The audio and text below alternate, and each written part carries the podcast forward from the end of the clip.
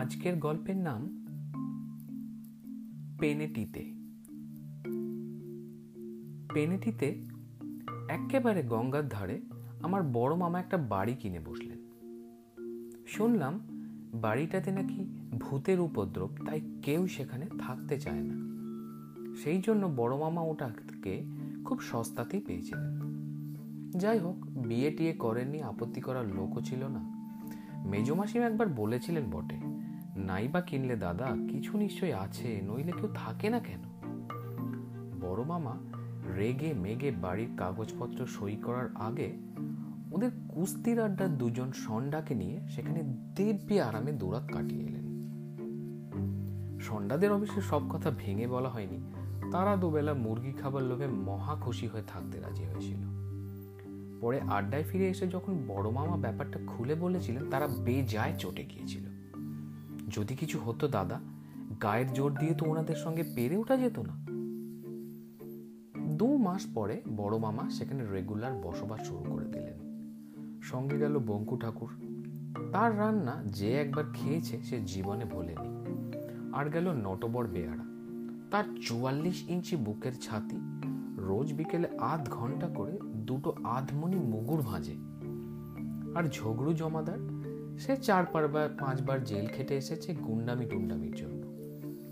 এরা কেউ শুধু ভূত কেন ভগবানেও বিশ্বাস করে না। আমরা বরানগরে ছিলাম, আমি ক্লাস নাইনে পড়ছি তখন। এমন সময় বাবা পাটনা বদলি হয়ে গেলেন। আমার স্কুল নিয়েই হলো মুশকিল। বড় মামা তাই শুনে বললেন, কুছ পড়োয়া নেই, আমার কাছে পাঠিয়ে দাও। এমন কিছু দূরত্ব পড়বে না। ব্যাটা বঙ্কুর রান্না খাবে আর আমিও আমার নতুন কবিতাগুলো শোনাবার লোক পাবো। বঙ্কুরা তো আজকাল আর শুনতেই চায় না। ভালোই হলো। শেষ পর্যন্ত তাই ঠিক হলো। মারা যেদিন সকালে পাটনা চলে গেলেন, আমার জিনিসপত্র বড় মামার ওখানে পাঠিয়ে দেওয়া হলো। আর আমিও সারাদিন স্কুল করে বিকেলে গিয়ে সেখানে হাজির হলাম। মনটা তেমন ভালো ছিল না। মারাও চলে গেছেন। আবার আমাদের ক্লাসে যোগু আর ভুটে বলে দুই ক্যাপ্টেন কিছুদিন থেকে এমন বাড়াবাড়ি শুরু করেছিল যে স্কুলে টেকা দায় হয়ে উঠেছিল আমার। আগে ওরাই আমার বেস্ট ফ্রেন্ড ছিল, কিন্তু পুজোর ছুটির সময় সামান্য একটা ব্যাপার নিয়ে ওরা এমন পায়ে করে ছোট লোকের মতো ব্যবহার আরম্ভ করেছিল যে ওদের সঙ্গে সম্পর্ক বন্ধ করে দিতে বাধ্য হয়েছিলাম। এখন ওরাই হলেন ফুটবলের ক্যাপ্টেন ক্লাবের সেক্রেটারি সেদিনও ওদের সঙ্গে বেশ একটা কথা কাটাকাটি হয়ে। সে আবার অঙ্ক ক্লাসে আমার একার দোষ নয়, কিন্তু ধরা পড়ে বকুনিটা খেলাম আমি। ওরা দেখলাম খাতরালে ফ্যাচ ফ্যাচ করে হাসছে। বাড়ি এসব মনটা একটু খারাপই ছিল। একেবারে জলের মধ্যে থেকে ঘাটের সিঁড়ি উঠে গেছে বারান্দা পর্যন্ত বিশাল বিশাল ঘর। ঝগড়ু আর নটবর তকতকে করে রেখেছে। প্রায় সবগুলোই খালি। শুধু নিচের তলায় বসবার ও খাবার ঘরে আর দোতলায় দুটো শোবার ঘরে বড় মামা কয়েকটা দরকারি আসবাব কিনে সাজিয়েছেন। কেউ কোথাও নেই। বড় মামা কোথায় বেরিয়ে গেছেন? নিচে থেকে বঙ্কুর রান্নার লুচি, আলুর দম খেয়ে উপরে এলাম। বই রেখে আমার ঘরের সামনের চওড়া বারান্দা থেকে দেখি বাগানময় ঝোপঝাড়, আম গাছ, কাঁঠাল গাছও গোটা কত আছে। গঙ্গার ধার দিয়ে জবা ফুলের গাছ দিয়ে আড়াল করা একটা সরু রাস্তা একেবারে নদীর কিনারা ঘেসে চলে গেছে। সেখানে তিনজন মাঝি গোছের লোক মাছ ধরার ছিপ সারাচ্ছে। একজন বুড়ো আর দুজন আমার চেয়ে একটু বড় হবে।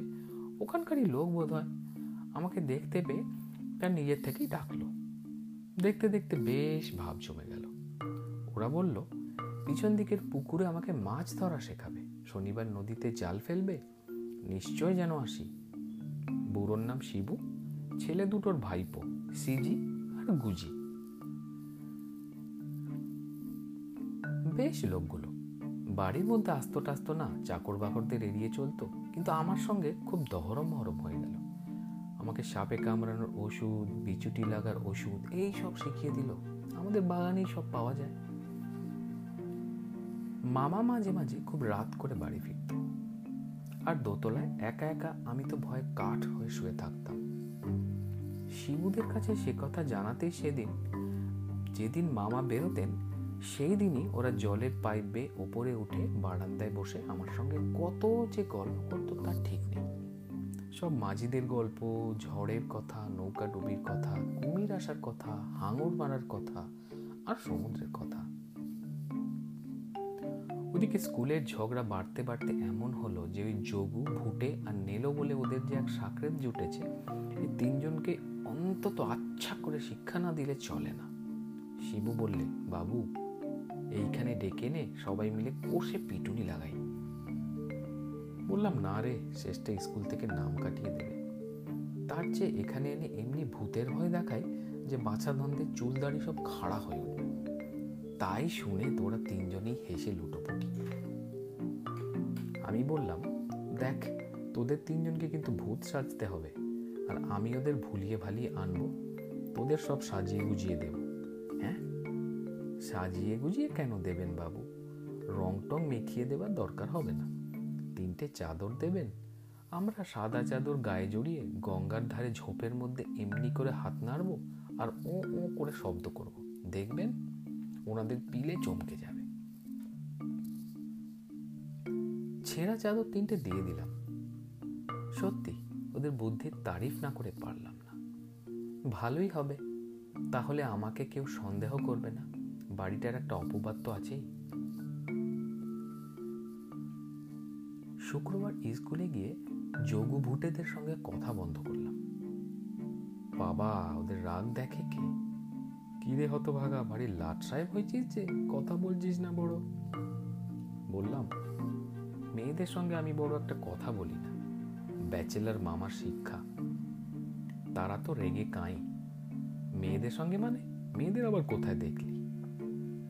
বললাম, যারা ভূতের ভয়ে আমাদের বাড়ি যায় না, তাদের সঙ্গে মেয়েদের আবার কি তফাৎ? যোগু রাগে ফোঁস ফোঁস করতে করতে বলল, যা মুখে আসবে খবরদার বলবি না গোপে একশো বার বলব, তোমরা ভীতু, কাপুরুষ, মেয়ে মানুষ, যোগু আমাকে এই মারে কি সেই মারে। শুধু অঙ্কের মাস্টার মশাই এসে পড়লেন বলে বেঁচে গেলাম। স্কুল ছুটির সময় ভুটে পিছন থেকে এসে আমার কানে কানে বললে, সন্ধেবেলা, সাতটার সময় তোমাদের বাড়ির বাগানে আধ ঘণ্টা ধরে আমরা বেড়াবো। দেখি তোমাদের ভূতের দৌড় কতখানি। আমাদের চিন্তা এখনও তোমার ঢের বাকি আছে। তো তাই চাই। শিবুরা আজকের কথাই বলে রেখেছিল। বাড়ি গিয়ে খেয়ে দে, একটু এদিক ওদিক ঘুরলাম, ওদের দেখতে পেলাম না। একটু একটু নার্ভাস লাগছিল, যদি ওরা ভুলে যায়। নদীর ধারে একটা ঝোপের পেছন থেকে গুজি ডেকে বলল, বাবু, সব ঠিক আছে আমাদের। প্রায় সঙ্গে সঙ্গে এই যোগু ভুটে নিল আর তিন ক্যাপ্টেন এসে হাজির। বড় মামা বেরোচ্ছিলেন ওদের দেখে আমাকে বললেন, বন্ধুদের কেষ্টনগরের মিষ্টি টিষ্টি দিস, সব একা একা খেয়ে ফেলিস না যেন? কথাটা যেন না বললেই হতো না, ওরা তো হেসেই গড়াগড়ি, যেন ভারী রসিকতা হলো। বড় মামা গেলে খাওয়া দাওয়া সেরে বাগানে গেলাম, এক্ষুনি বাছারা টের পাবেন। চারিদিক অন্ধকার হয়ে এসেছে, একটু একটু চাঁদের আলোতে সব যেন কীরকম ছায়া ছায়া দেখাচ্ছে। আমার বেশ গা ছমছম করছে। গল্প করতে করতে ওদের গঙ্গার ধারে সেই সরু রাস্তাটাতে নিয়ে এলাম। বাড়ি থেকে এই জায়গাটা একটু আড়াল করা। পথের বাঁক ঘুরতেই আমার শুধু গায়ে কাঁটা দিল। ঝোপের পাশে তিনটে সাদা মূর্তি। মাথা, মুখ, হাত সব ঢাকা। আবার হাত তুলে যেন ডাকছে। আর ওই অদ্ভুত একটা ও ও শব্দ। একটু একটু হাসিও পাচ্ছিল যদিও। যোগুরা এক মিনিটের জন্য ভয় সাদা হয়ে গিয়েছিল। তারপর আমার দিকে তাকিয়ে, তবে রে হতভাগা, চালাকি করে জায়গা পাসনি, বলে ছুটে গিয়ে চাদর শুদ্ধ মূর্তিগুলোকে জাপটে ধরল। তারপরের কথা আমি নিজের চোখে দেখেও বিশ্বাস করতে পারছি না, তোমরা সার কি করবে? ছোঁয়া মাত্র মূর্তিগুলো যেন ঝুরঝুর করে হাওয়ায় মিলিয়ে গেল। শুধু চাদর তিনটে মাটিতে পড়ে গেল। যোগু ভুটে আর নিল তক্ষুনি মূর্ছা গেল। আর আমিও পাগলের মতো, ও শিবু, ও সিজি, ও গুজি করে ছুটে বেড়াতে লাগলাম। গাছের পাতার মধ্যে ঠান্ডা বাতাস বইতে লাগল। আর গোলযোগ শুনে বঙ্কু, নটবর আর ঝগড়ু হল্লা করতে করতে এসে হাজির হলো। ওরা যোগুদের তুলে ঘরে নিয়ে গিয়ে চোখে মুখে জল দিল। আমার গায়েও মাথায় মিছিমিছি এক বালতি জল ঢাললো। মামাকে পাড়া থেকে ডেকে আনা হলো। এসেই আমাকে কি বকুনি। বল, লক্ষ্মী ছাড়া চাদর নিয়ে গিয়েছিল কেন? যত বলি শিবু, সিজি, গুজির কথা কেউ বিশ্বাস করে না। তারা আবার কে? এতদিন আছি, কেউ তাদের কোনোদিন দেখেনি, শোনেনি? এ আবার কি কথা? আনতা হলে তাদের খুঁজে? কিন্তু তাদের কি আর কখনো খুঁজে পাওয়া যায়? তারা তো আমার চোখের সামনে ঝুর ঝুর করে কর্পূরের মতো উপে গেছে